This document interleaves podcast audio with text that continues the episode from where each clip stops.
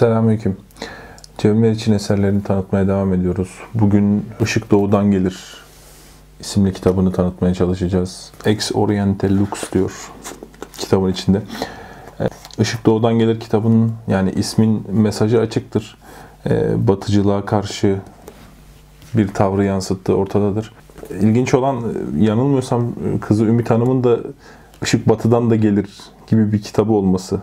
Yanlış mı hatırlıyorum bilmiyorum kontrol etmedim de. Eserin şöyle kaba taslak konularından bahsedecek olursak bir ansiklopedi kavramı ve Batı ansiklopedileri, İslam ansiklopedileri üzerine uzun metinler var. E, onun dışında İslam ansiklopedileri içinde İhvan-ı Safa'yı ele aldığı uzunca bir kısım var. Kitab Mukaddes üzerine yani Hristiyanların kutsal kitabı Bizde yanlış bilinir. Sadece İncil dört ayrı kitap sanılır e, halk arasında filan. Hani burada size anlatmakta bunu ayıp olabilir. Hani bildiğinizi varsayıyorum. Ama şöyle söyleyeyim. Dört İncil, İnciller diye bilinir. Kitap mukaddes denen.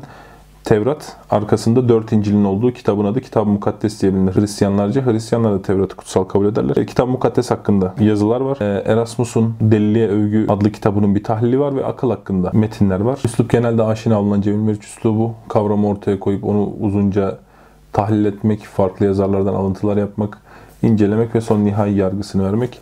Cemil için dolu eserlerinden birisi bu. Şöyle söyleyeyim. Mesela e, İhvan-ı Safa Risaleleri hakkında iyi bir araştırma mahsulü. Başlayalım şöyle biraz mütalaa etmeye. Sayfa 21. Yunanca aslı Enkuklios Paideia yani bütün ilimleri kucaklayan eğitim. Yunanlılar, Romalılar her okur yazar insanın hayata atılmadan veya belli bir konu üzerinde derinleşmeye başlamadan önce sahip olması gereken umumi bilgilerin hepsine birden ansiklopedi demişler. Ne kabul edilmiş bu? Gramer, müzik, geometri, astronomi, jimnastik. Yani bizim genel kültür dediğimiz şeyi kapsıyor gibi anladığım kadarıyla. Ansiklopedileri tanıttıktan sonra İslam ansiklopedilerine geçmiş ve meşhur İhvan-ı Safa risalelerinden bahsetmiş. Kısaca risaleler hakkında bilgi verecek olursak, e, İhvan-ı Safa risaleleri yazılı, yazarları belli olmayan daha çok felsefi ve bilimsel içerikli yani dönemin bilimi içerikli risale metinleridir. Yani birbirinden bağımsız konular halinde metinlerdir. Allah izin verirse bu kitabı size tanıtacağım. Farkındaysanız pek çok kitabı bu kitabı size tanıtacağım diye geçiyorum. Tabi uzun süreç alacak. Yani mesela size İhvan-ı Safa Risalelerini tanıtmam için muhtemelen evveliyatında bir Hint, Antik Dünya, Antik Yunan, Orta Çağ ve hatta mitolojiler ayrıca muhtemelen seri şeklinde olacak. Ardından muhtemelen İslam felsefesine geçeceğiz.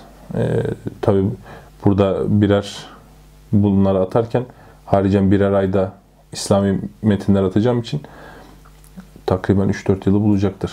Ama 3-4 yıl sabrederseniz e, İhvan-ı Safa Risalelerini uzun uzun Allah izin verirse anlatmaya çalışacağım. İhvan-ı Safa Risalelerinin İslam tarihine önemli etkileri olmuştur. E, bu etkileri burada inceleyelim. E, şöyle bir yargıda bulunmuş. Yeni Eflatuncu mezhebi yaymak, halka yaymak için ansiklopedi kaleme aldılar. E, bu yeni Eflatuncu mezhep denen e, Platonus diye bilinen akım, e, yeni Platonculuk diye. Farabi mesela tam olarak bir yeni Platoncu filozof, İslam alimi sayılmaz. Bu detaylı Farabi'yi işlerken inceleyeceğimiz bir şey. E, bunun gibi bu risalelerin meşai gelenek dediğimiz Farabi İbn Sina geleneği üzerine ciddi etkileri olmuştur. İhvan-ı Safa risalerinin yazarları tartışmalıdır. Hem Müslüman yazarlardan hem de batılı müsteşrik de e, değerlendirme yapanlardan çoğu Bunların İsmaili denen Şia'nın bir kolu tarafından yazıldığı söylenilmiş. E, İsmaililer hakkında uzun uzun bilgi veremem ama Şia'nın içinde orta halli bir kesim olmadığını bilmeniz gerekir. Yani bugün İran'daki Şiiler İsna Aşeriye denen 12 imam Şiasıdır. Onlardan daha farklı, daha uçlarda bir gruptur İsmaililer. Ne gibi mesela? işte pek çok haramı helal sayma, işte içkiyi helal sayma, zinayı helal sayma, gibi şeyler mezhepler tarihi kitaplarımızda onlara nispet edilmiştir. İhvan-ı Safa Risalelerinin bu tarz kimseler tarafından yazıldığı söylenir. E, çok haksız da değildir. Üslupları, usulleri de benzer. Maalesef mezhepler tarihini burada sıfırdan anlatamam İsmailileri. O yüzden onların İhvan-ı Safa Risalelerinde İsmaililerin özelliklerini yansıtan şeylerden bahsedeceğim. E, İsmailiye mezhebinin özelliklerini okumak için internetten ufak bir araştırma yapabilirsiniz. Allah izin verirse mezhepler tarihiyle ilgili e, videolar çekip attığımızda daha uzunca konuşabiliriz. Cemil için Hint kitabını incelerken söylemiştim serüveni. E, bu serüveni tekrar aklınızda tutarsanız pek çok İslami metini daha kolay kavrayacaksınız. E, Hint Pisagorası, Pisagor, e, Platon'u, Platon, yeni Platonculuğu, yeni Platonculuk, İhvan-ı Safa Risalelerini ki şu an o noktadayız mesela İhvan-ı Safa üzerine konuşuyoruz. İhvan-ı Safa risaleleri Farabi ve İbn Sina'yı dolayısıyla Farabi ve İbn Sina, Muhiddin İbn Arabi ve Vahdet-i Vücudu bu da gündelik hayatımızı etkiler. Diyor ki sayfa 59. İhvan-ı Safa sayılara tutkundur. Pisagorcular gibi varlıkları sayılara göre ele almaya alışkındırlar. Acaba cifir ve ebced yapıyorlar mı diye merak ediyorum. İsmaililere bir diğer yön batıni denir. Yani lafızları kenara koyup e, alt mananın üzerinde durmaya çalışmak gibi. Yani misal vermem gerekirse işte iki deniz birbirine karıştığında diyor ayet-i cellede. Burada iki deniz Ali ile Fatıma'dır kastedilen. Bu batıni bir tefsirdir. Ayetin lafzının hiçbir delaletinin olmadığı ama kendi kendilerine bir hikmet, bizim kalbimize ilham oldu filan cinsi bir tefsirdir. Bu tarz e, tefsirlerinden örnek var. Cemil için kitabında sayfa 59'da. Daha da önemli olan şudur. 62. Risalelerde yeni kardeşlerin cemiyete nasıl alınacağı ve birbirlerine nasıl yardım edecekleri de anlatılır. Kardeşlerimizin bulunduğu her yerde içlerinden biri cemiyete yeni bir arkadaş veya bir kardeş adayı kabul ettirmek istiyorsa önce bu zatın durumunu tahkik etmelidir. Ahlakını tecrübeden geçirmeli, itikat ve imanından emin olmalı. Zira insanların huyları başka başkadır. Kötü mizaçta bir insanı bir insan ihvan safa arasına katılmamalıdır. Cevim Meriç bu son kısmı söylüyor. Zira insanların huyları başka başkadır. Kötü mizaçta bir insan ihvan safa aralarına katılmamalıdır. Bu Cevimler için muhtemelen biraz e, mezhepler tarihi konusunda e, zayıflığından kaynaklanıyor, bilgi zayıflığından. Çünkü bu tarikata veya işte gruba girecek olanın önce denetlenmesi sonra alınması, herkesin alınmaması İsmailiye'de, Batıniye'de e, çok net bir usuldür. Mesela misal vereyim. Yaygın bilinen şeyiyle Hasan Sabbah bir İsmailidir. Bu bir organizasyon şeklindedir ve içeride kullanamayacağın daha iyi derler bunlara çağıran karakterdeki kimseleri cemaate almadan önce tespit etmen gerekir. Bu net bir İsmaili davranış tipidir. Mesela sayfa 63 kabiliyetle herkesi uyandırmak lazım. Şeriat sadece zayıf ve hasta ruhlar için devadır. E, bu da mesela İsmaili bir görüştür. Demiştik ya her şeyi mübah sayıyorlar. Bunu sayarken diyorlar ki biz hakka ulaştık, hakkel yakin olduk. İşte yakine ulaştık.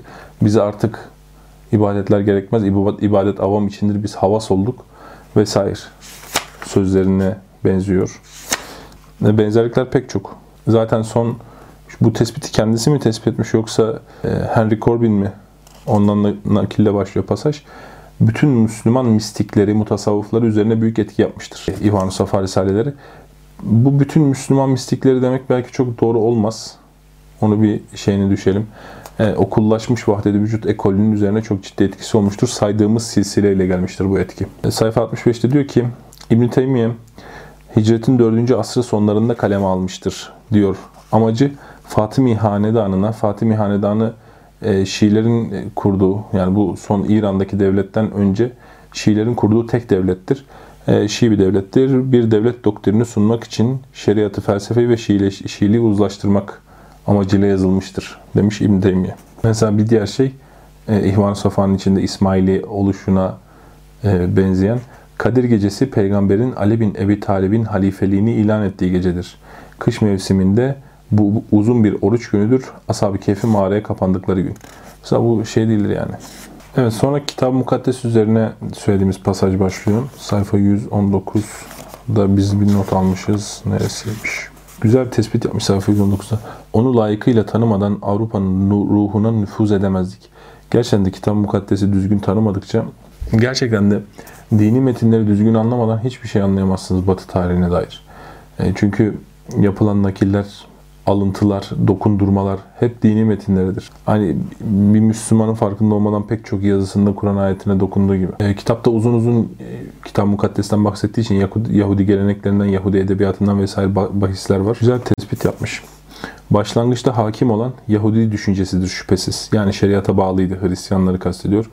Ama bu Hristiyanlık sel gibi akıp kaybolacak, helen temeli çabucak ortaya çıkacaktır. Eflatun gibi ruhların ebediliğine inanılacak, azizlere ibadet başlayacak, vücutların dirileceği inancı gö- gölgeye gömülecektir.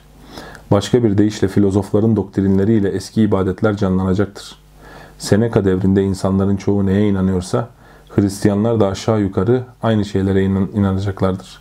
Hatta Seneca'nın Hristiyan olduğunu ileri sürenler de görülür. Hristiyanlığın içine bu bizim söylediğimiz o silsile Hristiyanlığın göbeğine girmiştir. Yani bizim kenardan tasavvufun bir parçasını vurup düşüren bu akım benim saydığım silsile Hristiyanlığın göbeğine saplanmıştır. Bu serüveni inşallah e, şimdi bizim için şunu bilme, bilmeniz gerekir. Sürekli antik Yunan, antik Yunan dediğimiz şey nedir biliyor musunuz? Antik Yunan e, kadim dünyanın yani antik Mısır, antik Hint toplumları, Orta Doğu toplumları, Yahudi geleneğinin e, toplandığı ve e, meczedildiği, birbirine karıştırıldığı ve daha da önemlisi bunun yazıya döküldüğü yerdir. Bu yüzden biz düşüncenin serüvenini antik Yunan'da seyrederiz. Başlangıcını değil. O antik Yunan'dan gelen nereye gitti, nereye gitti, nereye dallandı. Bunu takip ederiz. Antik Yunan bu açıdan değerlidir. İnşallah Platonos'u vesaire anlattığımızda bunun Hristiyanlığın nasıl göbeğine saplandığını ve 300 yıl içinde Hristiyanlığı mahveden bir şeye dönüştüğünü e, söyleyeceğiz. İslam mutasavvıfları içinde Yunan'ın yedi hekimi adını bilmediğimiz nebiler arasındadır. İlk Hristiyan babalarıyla İslam mutasavvıflarının inançları arasındaki benzerlik çok dikkate layıktır. E, sayfa 167'de yazıyor. Cebri Meriç buna çok katılmıyor. Bossuet'e sorarsanız en aydın ve akıllı milletler mesela Gildaniler, Mısırlılar, Fenikeliler ve Yunanlılar, Romalılar din konusunda en cahil milletlerdir. Yani bir benzetme yapıyor. Diyor ki din ne kadar zayıflarsa düşünce o kadar gelişir. Din ne kadar işte hafifse din, düşünce o kadar e, yüksektir. Buna düşünce de totoloji denir. Kendini onaylayan önerme. Buradaki totoloji nedir? Sen diyorsun ki problem şu. E, bir topluluk dinden ne kadar uzaksa o kadar aydındır. Sonra diyorsun ki işte bu yüzden aydın olan toplumlar dinden uzak olanlardır. Ya bu zaten senin tanımınla alakalı bir husus. Sen e, dinden uzak olmayı aydınlık saydığın için bütün aydın toplumlar dinden uzak olanlar. Bu totolojidir. Buna totoloji denir. Hiçbir şey ifade etmeyen, kendi kendini tekrarlayan önermeler serisi. E, mesela bunu şeyde görürsünüz. Burada evrim tartışacak değilim şu anda. E, mesela şöyle bir mantalite vardır. Bir şahıs evrimi kabul etmiyorsa bilim adamı değildir. Sonra der ki bütün bilim adamları evrimi kabul ediyor. Veya mesela bizim tekfircilerin icma iddiaları buna benzer. Derler ki mesela bu görüşümüze katılmayan herkes kafirdir. Ondan sonra derler ki bu görüş hakkında icma vardır. Bütün Müslüman alimler aynı şeyi söylemiştir. Çünkü bunu söylemeyenler Müslüman değildir. Bunlar totolojik önermelerdir. Bu da bir totolojidir. Boştur. Sadece cahil kandırmaya yarar. Haricen tekrar şey yapacak olsak bu sayıda toplumların hiçbirisi de dinden uzak toplumlar değildir. Kökenine yenildiğinde. E, şunu söyleyebilirim. Genel Cevil Meriç'in kitaplarında bir dağınıklık sezilir. Ele aldığı konuyu biraz dağınık ele alır. Bu kitabın mukaddes kısmı da öyle, ansiklopediler kısmı da öyleydi, İhvan-ı Safa kısmı da öyleydi. Daha derli toplu. E, bu kitap daha derli toplu bir kitap. Yani Cevil Meriç'in bu ülkeden sonra en iyi kitabı denilmeye yakın bir kitap bence. Ama bu ülke başka bir şey. Onu söylemem gerekir. Yani bu ülke Cevil Meriç'in özgün yazılarıdır. Bu e, belli konuları ele aldığı kitapla bir kitap. İlginç de bir itirafta bulunayım size. Cevil Meriç'i ilk okurken bende bıraktığı intiba çok olumsuzdu. E, kitaplarımın kenarlarında daha sert eleştiriler var. İkinci okuyuşumda bu kadar sert tonda yapmıyorum fark ettiğiniz üzere eleştiri şeyini. Böyle bir yargıda bulmuş sayfa 184. Hangi kadın yüzü kızarmadan eski ahide okudum diyebilir. Eski ahit Tevrat kısmı, yeni ahit İncil kısmı. Bundaki sözün menşei şudur. Yahudiler bütün peygamberlere işte zina iftirası, haşa kızıyla zina iftirası vesaire gibi şeylerde bulunmuşlardır. O yüzden böyle bir nakilde bulunuyor. Allah onların müstahakını versin. Daha sonra e, kitap mukaddesen sonra Erasmus'un Deliliğe Övgü kitabını ele almış ve Cinnet diye bir pasaj açmış. E, şunu söylemem gerekir. Cemil Meriç'in bu kitap değerlendirmesi bir Don Quixote bir de Erasmus'un bu kitabını çok uzun değerlendiriyor. Ve gerçekten çok orijinal değerlendiriyor. Onu da bir dipnot olarak söyleyeyim. Suç ve cezayı ele aldığı pasajı hatırlıyorum şu an. Güzel. Erasmus'un Deliliğe Övgü adlı kitabı ile ilgili diyor ki Erasmus gibi bir insan için cinnetin büyük bir imtiyazı vardı. Sorumsuzluk. Elindeki sopa bir çeşit pasaporttur. Çileden çıkmak, söylenmek, homurdanmak hem sıkıcıydı hem tehlikeli. Vaizler peki, pekala beceriyordu bu işi. Erasmus yolsuzluklara ve budalallığa cepheden saldıracağına onları deliliğin himayesine alarak yüceltmenin daha çekici olduğunu anladı. Eleştirinin tonundaki o her zaman ol, olacak bir şey değildir bunu herkes yakalar ve hisseder hafif ince alay bazen düşünceden o kadar soğutur ki muhatabı. Yani bir muhatabı etkilemek istiyorsanız hafif ince alayla bir düşünce ele almak bazen çok sert üsluplardan çok daha etkili olur. Bunu fazla unutuyoruz Müslümanlar olarak. Yani bağırmayı, kızgın konuşmayı, işte tahkir ederek konuşmayı e, bir davet metodu sanıyoruz. Davet metodu gerektiği yerde gerektiği gibi konuşmaktır. Bu açıdan önemli. Daha sonra da akıllı ele aldığı bir pasaj, bir bölüm var. 200'den başlayarak. Şu D'Alembert'in şu sözü çok hoşuma gitti. Akıl bir saate benzetilebilir. Akrebin ilerlediğini göremezsiniz ama ilerler. Ancak belli bir zaman sonunda ne kadar yol aldığı fark edilir. Bu sözü neden okudum sizi? E, şunu çok duyarsınız. Yeni kitap birine kitap okumayı tavsiye ettiniz ve şahıs oturdu işte bir hadis kitabı okudu, bir tefsir okudu vesaire okudu. Ee, gelir şunu der kesinlikle yani ikinci kitabını veya o kitabı ne yaptın okudun mu diye sorma gibi bir alışkanlığınız varsa ki bu kesinlikle olsun. İnsanlar kendileriyle ilgilenildiğini düşünmekten çok hoşlanırlar. Bunu kesinlikle sorun kitap verdiğiniz bir adama ne yaptın, nasıl gidiyor vesaire. Şunu çok duyarsınız. Ben okuyorum ama aklımda kalmıyor. Hiçbir okuduğumu hatırlayamıyorum.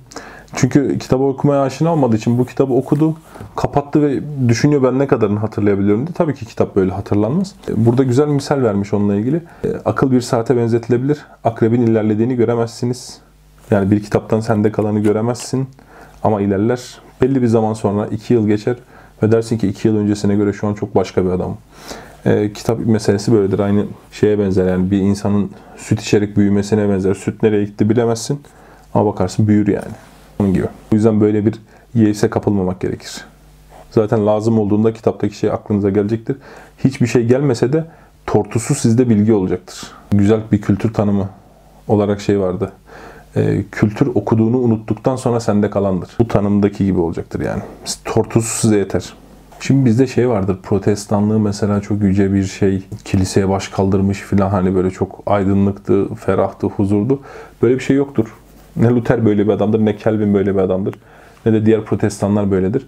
Belli başlı konularda itirazları vardır. Öyle bizim e, televizyon filozoflarının anlattıkları gibi falan değillerdir. Mesela Calvin'in bir sözü var burada. Beşer aklı dünyanın en tehlikeli vebasıdır.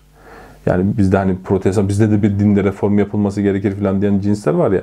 E, İslam dini hiçbir zaman bu reform yapılmış halidir. İslam dini böyle bir şey hiçbir zaman söylememiştir. Tercüme konusunda bir konuşma yapmıştık hatırlıyorsanız. İslam'da tercüme diye bir pasaj var burada sayfa 263'te demiş ki İbn Haldun tek dil biliyordu Arapça.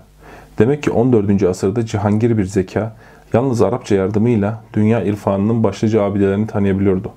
İbn Rüşd de Yunan felsefesini Arapça kanalıyla incelemiş ve Aristo şerhleriyle Avrupa aydınlarına Yunan düşüncesini tanıtmıştı.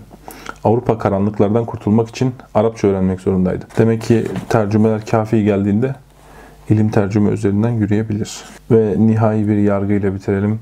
Kapitalizm sömürmek için tanır. Çocuk edebiyatı ve romanlarla ilgili birkaç sözden sonra kitap bitmiş. Genel değerlendirmesini yapacak olursak Işık Doğu'dan gelir. Cemre için gerçekten güzel kitaplarından birisi. Bahsettiğim konularla ilgileniyorsanız yani bir ansiklopedi tarihi veya bir İhvan-ı Safa üzerine, Kitab-ı Mukaddes üzerine, Erasmus üzerine, Erasmus'un Deli Övgü kitabının değerlendirmesi üzerine ya da akıl üzerine pasajlar okumak istiyorsanız güzel kitap. Derli toplu ve orijinal şeyler var. Ahiru davana elhamdülillah.